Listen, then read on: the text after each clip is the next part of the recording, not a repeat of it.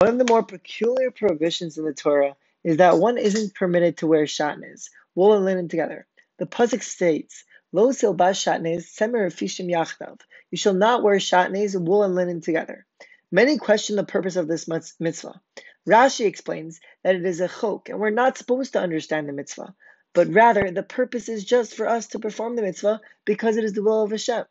The Balei Tosfos explained that there is a more practical message that one can glean from this prohibition.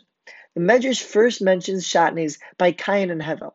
It says that one of them brought wool and the other brought linen, and because of that, the atrocity happened by which Cain killed Hevel. Since this mixing of wool and linen ended poorly, we can never mix these two materials? The point of contention that led to the fight between Cain and Hevel, which ended with Cain killing Hevel, was the problem. So why can we never wear wool and linen? Because it just so happened that there was wool and linen in the story. Rabbi Assaf Bednarsh explained that Cain worked the land, whereas Hevel was a shepherd. However, Cain felt that he wanted to be the same as Hevel. Cain saw that Hevel gave a certain korban and decided he wanted to give the exact same one as well. Hevel tried to be the best shepherd he could be, and Cain should have worked the field to the best of his ability using what he was given. However, Cain was blinded by the fact that he felt that if Hevel was successful, then Cain himself must perform the same exact action as well.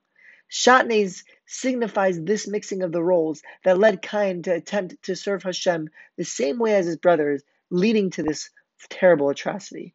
The issue with shatnez is that it mixes wool and linen, which both have their own unique role, and makes them into one role. The goal for a Jew isn't to be exactly like the person next to them, but rather for each person to serve Hashem in their unique way.